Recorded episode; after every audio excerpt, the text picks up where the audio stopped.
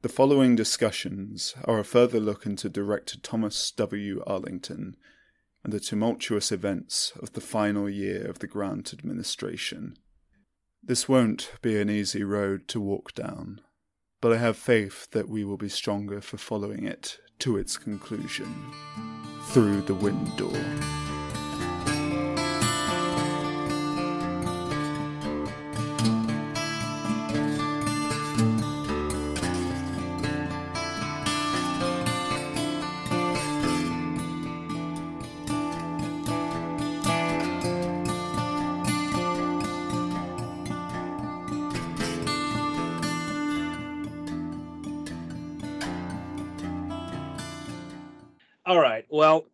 This confrontation ends with what would seem to be the first time the phrase, you must be the best of men or be no man at all.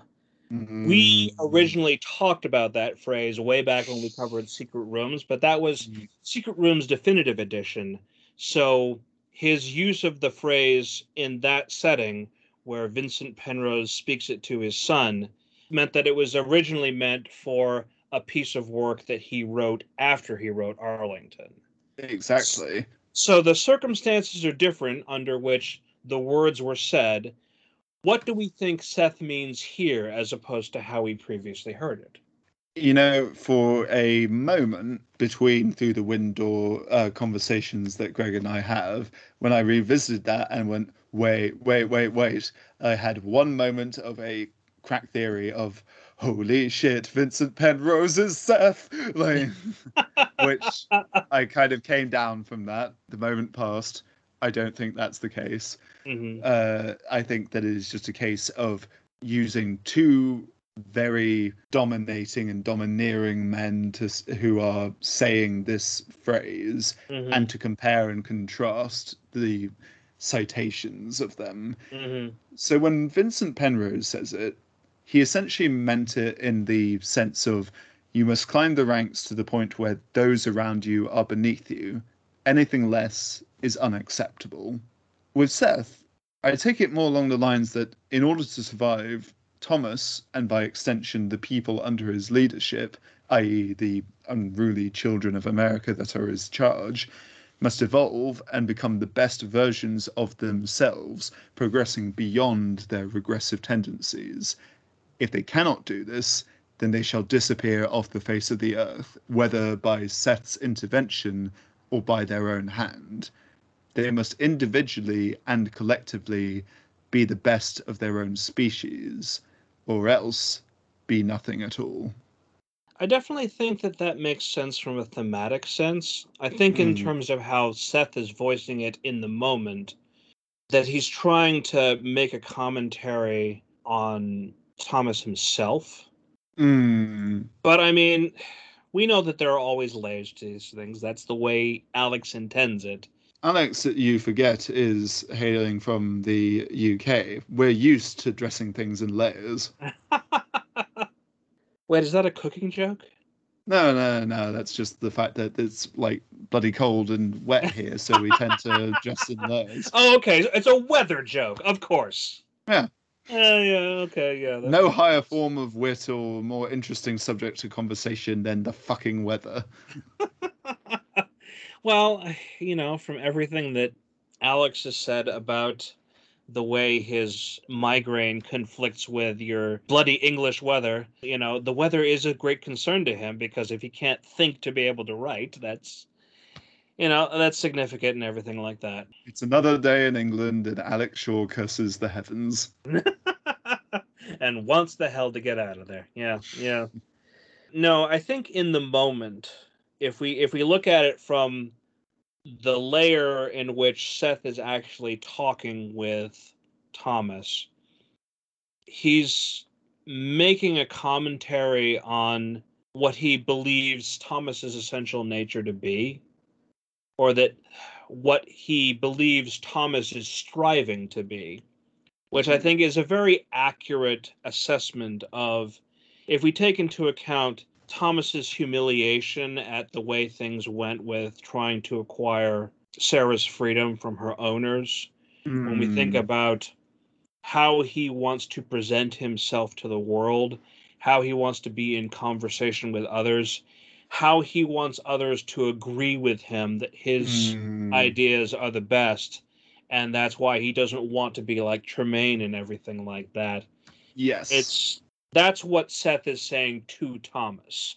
What Seth is saying to the audience, or what saying Seth is saying as a part of the greater metaphor, is probably more along the lines of what you just said there. Mm. Um, but we like the layers, you know. Mhm. I think if I take any issue with it at all, it's the gendered aspect of what he's saying because we absolutely believe, you know, be the best of men or be no man at all would come from someone specifically like Vincent, who very much believes or we believe would believe in the superiority of Mm. men over women and everything like that. I think that when Vincent is saying that he is leaning into the like he is seeing the gender of the term of like you must be like the best of men or be no man at all. Mhm. And I think that uh, when Seth voices it, I see it more in a sort of population of like you must be the best like of like sort of using Humanity. men as a collect humanity to him it is synonymous with just humanity it's incidental that thomas is a man it's just like be the best of your kind or you'll be not nothing at all or alternately he could be acknowledging some of the racial aspect of well and be suggestive of like you know white men have in theory brought this nation to where it is and that Mm, he can prove that he is not chattel to these Right. white men by proving that he is more than worthy to stand up with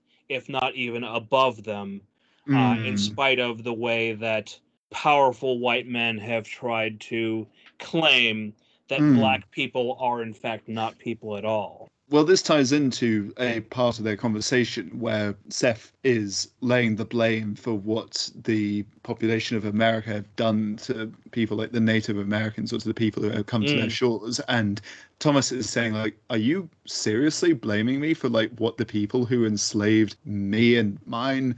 Are you seriously like level, laying the same blame? And Seth is saying, like, if you don't do it, like, who is going to? Mm. So that is probably, I think you may be right that like that is another aspect to what he is saying. It's like, Mhm. look, this may not have been directly your fault, but you have to be the best of men and like take accountability for this.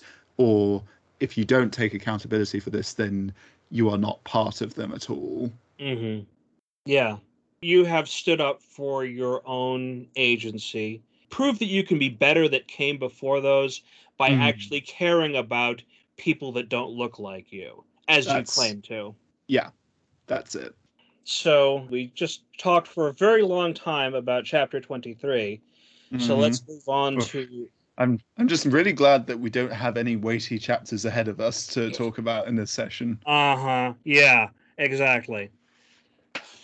Chapter 24. Divided among many voices.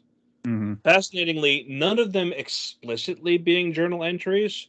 So we don't necessarily know that if these are thoughts that others might peruse as being a part of the goals identified by Thomas way back in the cartographer's handbook and everything like that. We, the audience, are bearing witness to these thoughts, um, whether they were written down or not, because we need them in order to resolve, at the very least, most of the book up till this point. We need to check in. Yeah, exactly. Especially so, so much has happened at this point. Mm. And also, this is going to be set up for Steamheart. A lot of what chapter 24 is basically like, okay, we're not having a whole lot of personal interaction in here. We're just like, Mm. these are going to be the important people that are going to be relevant in the book to come. And there's the implication that the Steam expedition has gone out, but like stuff continues to happen after they're gone and everything like that. So, in some ways, Right. chapter 24 bookends not all of Steamheart, but like a portion of the events of Steamheart. Mm. And we don't even know exactly how far in the future chapter 25 itself is, although it alludes to the fact that since Raven is doing a whole bunch of narrating of that chapter, it must have occurred after Steamheart got back. I think that's why we check in with the people we do in 24, but we don't hear from them in 25 because mm. Raven is the only character we have confirmation made it back from the expedition mm. on Steamheart. Everyone else, it's up in the air about mm-hmm. essentially. I think that was a important point of consideration for Alex. Uh, I don't think this is a, a spoiler to give this away, but it was an important thing for him to know that the Steamheart expedition would cost something, mm-hmm. and that that was a sense that we, the audience, and perhaps even the characters, went into the expedition knowing or feeling to some mm-hmm. degree. So that's why it's good to check in with them here, and then 25 is as we're getting the specific reflection on everything that's happened in this Arlington rather than mm-hmm. and here's a summary of everything and everyone from Steamheart. That's not yeah. what this book is about. So it's Steamheart good to gets check its own aftermath when that happens. Yeah. We get to check in with all the relevant people who have been a part of this book, but who will also get like, you know, they will return in Steamheart. Mm-hmm. Uh, and so that means we hear from Jeremy, we hear from Annie and Butler as well, to, uh, and that. So you know, when we were starting with the chapter with Seth, you were saying that like that's the chapter that has the climax of the book. Mm-hmm. But I'm not sure because I think that this chapter has multiple climaxes. Good night, everybody. oh dear. Holy shit. Yeah, there is a mm-hmm. lot of sex that is both alluded to and even like some of it is not really alluded. It is no, as upfront as you can get. well, I'm just well, so what I'm saying is is that all of these are like firsthand accounts of what happened or some particularly explicit opinions as voiced by Sarah Arlington. But if you actually go to the audio drama, there's some voice acting in the background of the audio drama, which would be far more visually acted out where there say you know, like a, a visual version of this particular story hmm. so yeah we'll leave know, it there we'll leave yeah. it there hmm. but in terms of content worth mining out and discussing opinions mm. and analysis and everything like that i came to you with a couple of different topics yeah and again um, I, i'm going to start with your response to the question I asked, but also contribute the content of some of the conversations I had with Maureen on this subject as I was fleshing out my own opinion. And get your mind out of the gutter with that fleshing out bit. That was not an intent innuendo. I can assure you that it would be far more obvious if I were to do that sort of thing. Maureen will definitely be contributing further to Through the Window, but that part of our lives is not for posterity. I may not be the very model of a modern major general, but I still don't kiss and tell. We come to Annie first, and hmm. she talks about her reunion with Butler and her processing her encounter with Seth. And the question I put to you is what do we believe was in Annie's head when Seth said she was of two minds and Annie admits it to herself in private? that a not insignificant part of her longed to shed the weight of human existence and embrace the comforting simplicity and invigorating primal nature of a Wendigo's existence. And that despite the part of her that won out, the part of her soul that compels her to stay and look out for the people she cares for and keep fighting in their name, that doesn't dispel that other part of her. The impulse remains, even if her resolve keeps her in this human life, at least for now. In short, she has realized through her encounter with Seth that her dedication to her role as a respected agent of the RSA, to her loved ones, and to her ongoing drive to continue living her life is challenged by the uneasy truth that she will always be tempted to give in to the call of the wild. See, I want to give your response the respect of actual consideration of it. The issue that I had with this moment at 1st Mm-hmm. was like, why is that even a consideration of hers? We don't necessarily know enough about her story to understand why she might respond to such a call of the wild. She, I guess, to a certain extent, was a hunter at some point, so maybe that does come up in the Steamheart. Yeah. that okay, yeah. Spoilers But enough to say yes. yeah. She used Mm. to be a hunter. That used to be a form of existence for her, Mm. and that may And be part and, one at that. yeah, exactly. That may be part and parcel with a primal instinct that she wants to return to. But on top of that, there were things that Maureen and I discussed out, which is the idea. And again, this is something that is going to be reflected on more in Steamheart, but I feel like I can discuss it now because there is enough implication in terms of the way women exist in a male dominated society, but also just in terms of the way Annie has been presented thus far in terms of her responsibility and the fact that she is not just a member of the RSA, but is a captain, is a leader with other people reporting to her and looking to her for guidance. Part of Seth's offer may indeed have gone back, as you say, to an earlier, simpler life for her, but may be just as much about being weighed down by her responsibility Yes. and b- about the difficulty she has had in society, but also with her rank and the things that she's asked to do for the greater good.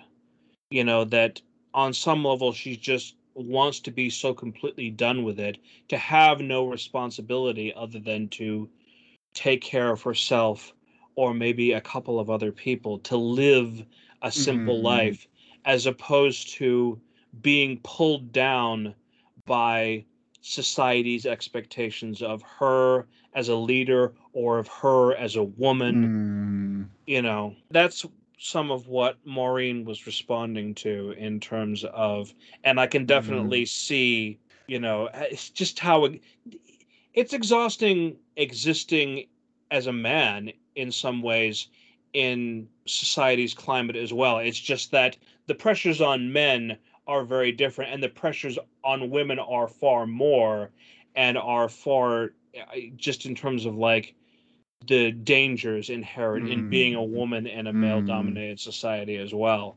There's But- extra layers to that. Yeah, exactly. And far more unfair layers.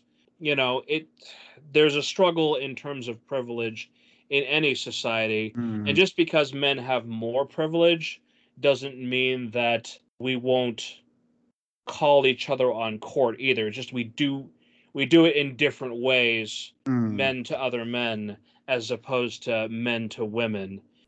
Let Them Go was all about that. About Rebecca and Amanda trying to find happiness in a world that was very restrictive of the roles women could have in it. Rebecca will come back into the story in later books, but as it reflects on all that she has lost, all the darkness she has experienced along the way, she doesn't really have that much room to consider any freedom she may have gained in the process. Annie's story, meanwhile, is one of a young woman on the frontier, which means she started with more freedom, but also fewer resources, just trying to subsist day to day. As Steamheart will reveal, for at least some of that, she only had herself or her immediate family to be concerned about. The RSA may have given her agency, but it also came with a hefty price tag. As the saying goes, the reward for work well done is more work. As we will get into in some later reflections on books that are in the New Century oeuvre, it's not simply a humanity thing that finds itself that male dominated society exists for just humanity, but for other Mm. humanoid species as well, unfortunately. Mm. To get back to something you mentioned with uh, the insight that Maureen provided of the fact that Annie is like compelled by the uh, notion of abandoning, or not necessarily abandoning, but just setting them down, Mhm. her responsibilities as a leader, because lest we forget, her encounter with Seth happened just as she lost someone following Yeah. her. That the idea of like, oh my god, someone who deserved to live, who I helped save, and Couldn't save him again. I couldn't save him again. How many more am I going to have to do that through? Like in Annie's first conversation with Catherine, Mm. she says, in all likelihood, like I might bury them myself, talking about James and Abigail. And that sounds like someone who is saying that from experience. Carl is another person that, like, whether literally or not, to be honest, I imagine she probably did immediately, whether or not this was said in the text. But after Seth left, I imagine the first thing that Annie did was to bury Carl. Or not. For all we know, the body of Carl was food for Seth and his family, not even giving Annie that small closure. that's definitely one of the most compelling things that she will continue to have to reconcile is the Mm. notion that as Seth says think on what you gave up or what you turned down rather Mm. I think we'll leave that there for now because Annie's journey is going to be developed a whole lot more in Steamheart, but Oh, because it's yes. it's a cocktail of so many different personalities, Mm, solitary and interacting with each other. But I wanted to at least talk about Seth's offer and her response to it, since that is part of the narrative of chapter 24. The next thing that I ended up discussing was the very next point of view in chapter 24, which is Jeremy. With the reintroduction of Jeremy, because he's come up Mm. a couple of times at this point, mm, but we've never actually seen him in a front facing role, Hmm. which sort of he needs alludes to yeah, exactly. He needs focus because, as as it was, I went on to say, he will be one of the protagonists of the next book. He Yay. will be, yes, exactly. So Right. it, we, he will be one of the people whose journal Mm. entries we see more of, Mm, and here we get to see more insight into the man Mm. through his excitement with what he learns about mm, Seth and the implication that he is now going to be one of the people that is going on the Steamheart expedition, but also his intimate relationship with Donald. In them, we can see a similarity as Annie with Butler, as Thomas with Sarah, two people that have made a home together, two people that will want to return to each other, and their intimacy, both sexual and non, is a balm among the unresolved issues that Arlington, the story, has brought to light, and is Hmm. basically also a reflection of the rejoining of Annie with Butler and Thomas with Sarah, as they have all been through their own issues throughout the story. mm. And they all have had some contact with Seth to some degree and with Well, in the case of Jeremy, it's more in like t- tell me tell me everything because that's the kind of person that Mm. Jeremy is. I forget the wording, but I think there is something about how, like, possibly because Jeremy was probably the first one to talk with, uh, like, one of the first people to want to talk with Thomas in excess detail, that Ooh, that pun was like a landmine. Excess detail indeed. I didn't notice it at the time, and Toby ran over the top of it so quickly that I almost missed it in the edit, too. because I think that is definitely something is that like we're seeing that there is some sort of potential pheromone that may have actually be at work here or maybe i'm reading too much into that but um Also, the yeah, just thinking about it for a second here, we know that Jeremy is full of questions mm, and that Jeremy is going to go on the Steamheart expedition. hmm We also know that Seth doesn't like questions. This almost makes us- afraid for Jeremy at this oh point dear. because Oh no. is Jerry Jeremy going to be able to hold himself back if they actually get an opportunity to talk with Seth again? And given Seth's response to questions from less excited people, is this going to be like, oh, oh, holy shit? Uh, is Jeremy going to be able to unable to hold back his questions? And Seth's just going to come over and twist his poor head off. No, no, we don't want to see that Oh. happen. I, I think that what would probably happen is that Seth responds with bemusement of just like, okay, well, you're not lying. That's a first. Uh, I'm not sure I prefer this. Yeah, exactly. We'll have lots to say about Jeremy's own journey in due course, but it's not hard to see that Harry and Jeremy will have some similarity in experience. Harry was protected from the outside world by her father, and Jeremy has spent his career behind a desk, wanting to go out and experience the things he's only got to hear about. In the presence of Seth himself, even his natural exuberance might be stilled by the eyes of a predator. I, I love Jeremy so much. He is. Yeah. If I was a character in New Century, I would most likely be Jeremy. I am believe. Fair That enough. is- Fair enough. and I am very happy with that. But I think that we can all very much appreciate the direct approach to confirming Jeremy and Donald's relationship with zero room for misinterpretation. The quote, We fucked like bunnies. This ain't no holding hands in the very last scene of a show's run or timid dipping of the toe into gay waters. This just says, yes, these two men have also been affected by whatever's been going on with the hetero couples, and we can assure you it was just as steamy. I I just really liked the way Matt voiced that Mm. particular moment because it it it includes the sort of excited, gleeful nature that Jeremy brings into all other aspects of his life.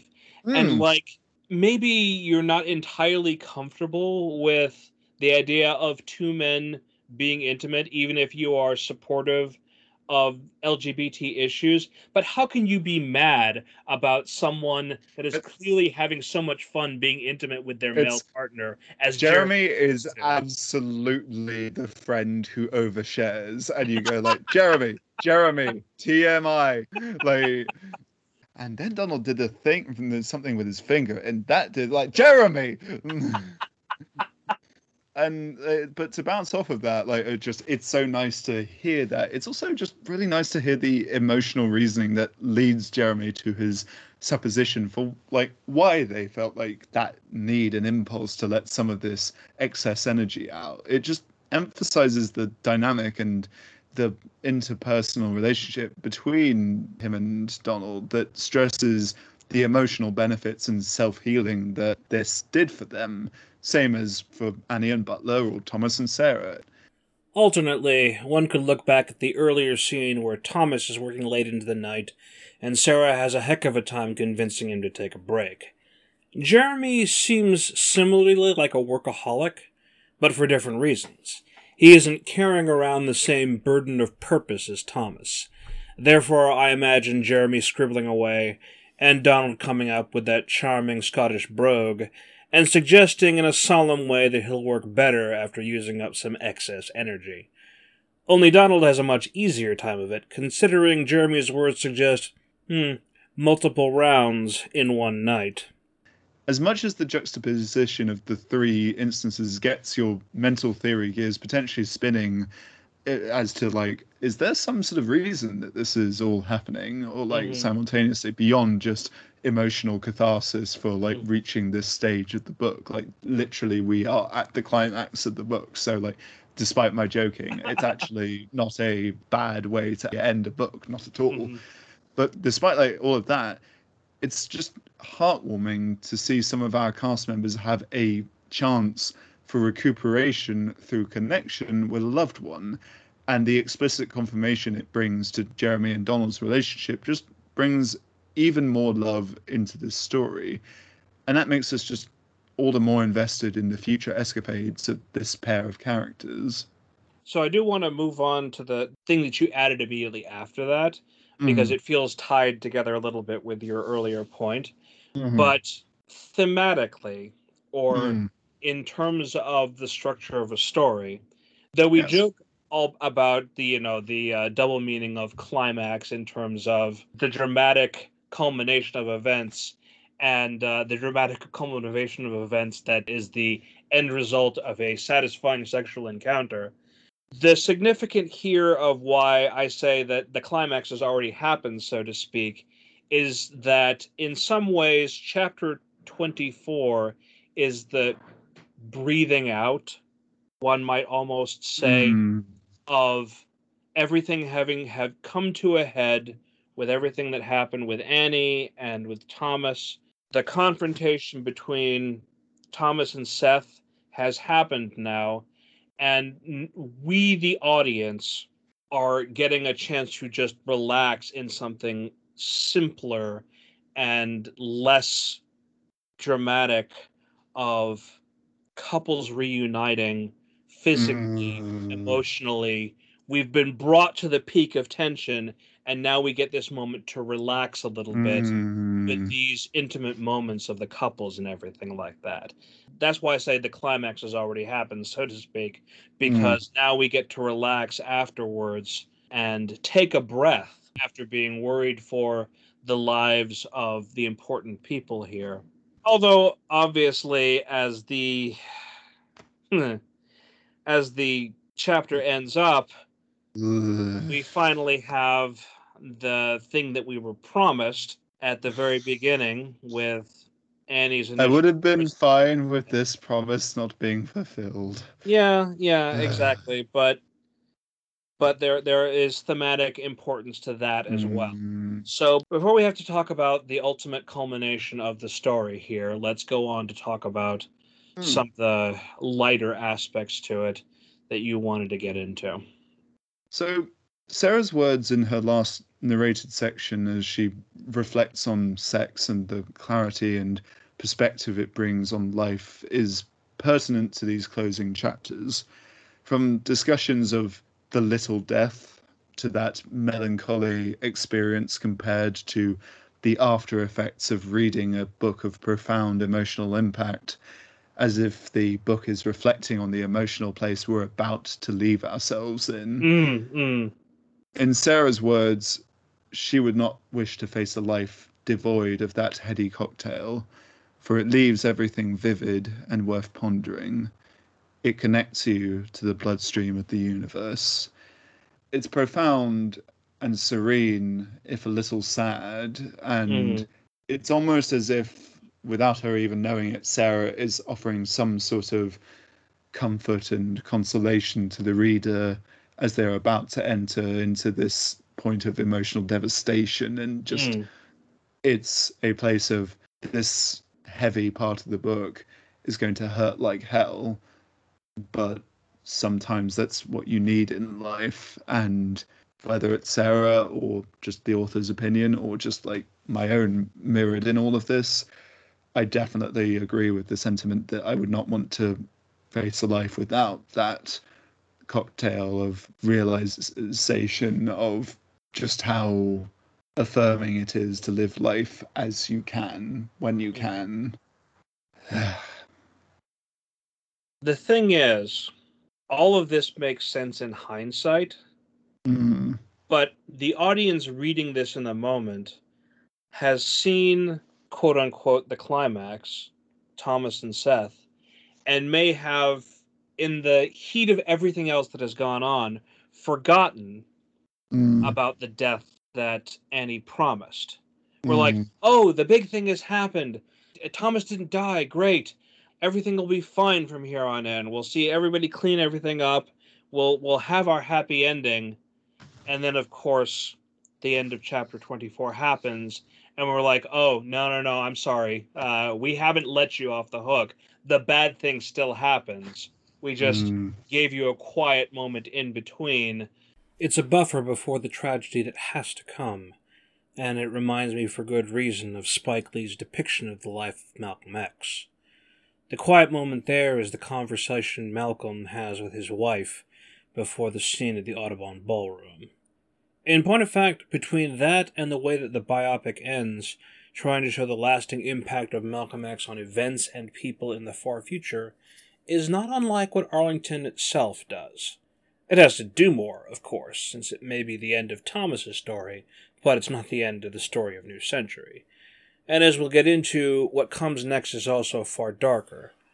But the way these final moments are sandwiched together definitely feels like Lee's work had an influence on this story. We should really know at this point in our read through of New Century that when Alex promises or is delivering a quiet moment, that doesn't mean shit. Like a uh, character we like will still die soon. It happened with Aunt Cleo and Let Them Go in a chapter literally called A Quiet Moment. And mm-hmm. here it is. He's pulling the same trick again. God damn it. again, once more take into consideration, this is technically. I know. well, no. I know. this is technically the first time he did it because Let Them Go was written after Arlington. But yeah, eh, I mean, we reread these in the order that they happened, so it's not unusual. It's not unusual. I uh, knew. I knew. if you weren't going to do that, I was going to burst into that. So. Yeah. Alex likes to reuse themes. He likes to reuse plot devices. He loves the flashbacks again and again bringing those in in order to add greater context to stuff that's already happened. These particular literary devices are going to hmm. be used again and again just in different ways so that it doesn't it doesn't become stale or anything like that come to think of it like you mentioned flashbacks and i know that uh, alex was talking about this at one point recently on the discord but i think this book is one of the few times where there's not necessarily a direct flashback. There no. is absolutely a narrated example of it in the sense of Thomas and Sarah sharing with those around them the story of their past. Mm-hmm. So, like, we achieved the effect of a flashback, absolutely. But uh, whereas in Let Them Go and Tiger's Eye and the definitive edition of mm-hmm. Secret Rooms, I don't think that there was actually a flashback in the no. original example. Essentially, Cartographer's Handbook is a retrospective, like up and down all the way.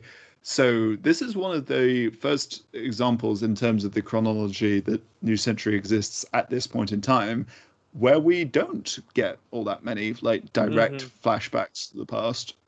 Yeah, it's true everybody's got to switch it up every now and then. Sometimes oh, yeah. cer- certain times are useful for certain kinds of tactics. Hmm. A lot of New Century, for example, keeps liking to go back to the well of these are journal entries somewhere, and we've just composed them into a literary form, much like a tweet deck for for Twitter threads and everything like that. So switching it up. The cartographer's tweet deck. Oh god. Uh, I wouldn't want to see the uh, the the mentions, the replies on the fucking cartographer's handbook. So yeah, it makes sense to do things differently depending on what kind of story you're trying to tell. At this point in the edit, I had to ask myself, am I going to try and do one long episode or do two smaller ones?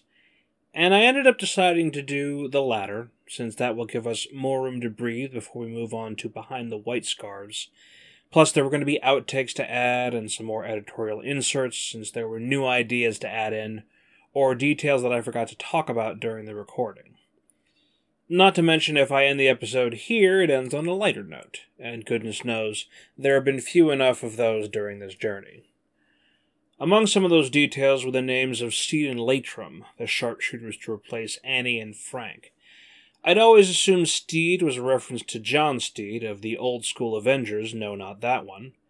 Latrim, however, was not a reference I was familiar with, and I was shocked and somewhat amused to discover that it was an alias for the character of Lord Boreal in the His Dark Materials series. Not at all thematically appropriate, but I suppose it's a serviceable enough name to reuse. Another detail was in how the literary depiction of the assassination of the Arlingtons made me think of what I knew of the death of Franz Ferdinand and his wife. Among the chaos, the dying words husband and wife say to each other make me think of the final words of the Archduke himself as he lie dying. It at least leaves the end of the chapter more poignant than the death of Malcolm did, punctuated by violence against the shooter. And now I've made myself sad again, so best to stop here. To close us out, I waffled back and forth on what song to use. Breaking Benjamin seemed both too depressing and too white. Marvin Gaye was a choice, but I didn't know that a song about the Vietnam War hit the right notes. There was at least one amazing song by Kendrick Lamar that I wanted to use, and then realized it could be a spoiler, so I'll have to save it for the future. I was finally going to go with Puff Daddy's tribute to Biggie Smalls, even though the song was a little bit too specific to that death, when I was reminded of a song I was more familiar with that would work for the sentiment I wanted to convey. So until next time, this is Boyz II Men with it's so hard to say goodbye to yesterday. How do I say